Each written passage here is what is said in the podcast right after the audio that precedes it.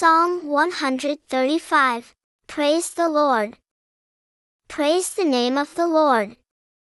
Offer praise, you servants of the Lord, who serve in the Lord's temple, in the courts of the temple of our God. Praise the Lord, for the Lord is good. Sing praises to his name, for it is pleasant. Indeed, the Lord has chosen Jacob for himself, Israel to be his special possession. Yes, I know the Lord is great, and our Lord is superior to all gods. He does whatever he pleases, in heaven and on earth, in the seas and all the ocean depths. He causes the clouds to arise from the end of the earth, makes lightning bolts accompany the rain, and brings the wind out of his storehouses. He struck down the firstborn of Egypt, including both men and animals. He performed awesome deeds and acts of judgment in your midst, O Egypt, against Pharaoh and all his servants.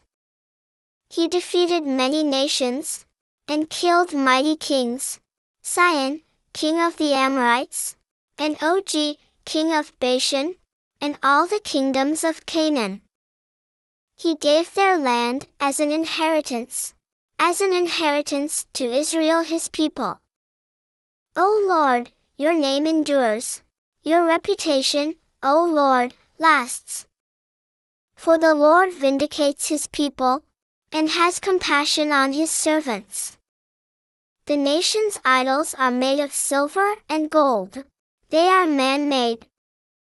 They have mouths, but cannot speak, eyes, but cannot see, and ears, but cannot hear.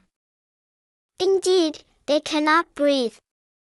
Those who make them will end up like them, as will everyone who trusts in them. O family of Israel, praise the Lord. O family of Aaron, praise the Lord. O family of Levi, praise the Lord.